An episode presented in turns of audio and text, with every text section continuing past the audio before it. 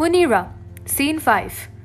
King Nasim and Munira travel through deserted lands to finally reach the coast of Iraq. They board a magnificent ship with titanic sails and ropes. On board, Munira spends afternoons reading voraciously and evenings regaling her father with a thousand tales of Scheherazade. Munira, Baba, what story would you like to hear today? King Nasim, any story would be good as long as it is amusing. Munira, all of them are amusing, Baba. Today, I'll tell you the story of the merchant and the genie.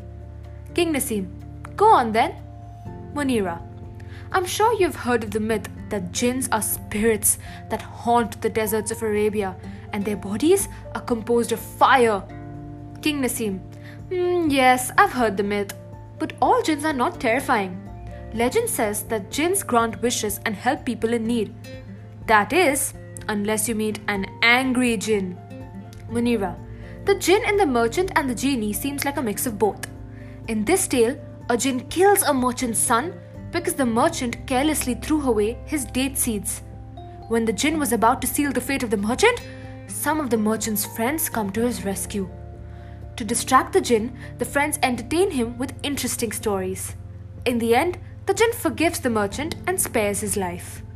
King Nasim, that was interesting quite different from the story of Ali Baba and the 40 thieves. Anyways, we should go to bed now. Hopefully, by tomorrow, we will reach our destination. Munira, good night, Baba.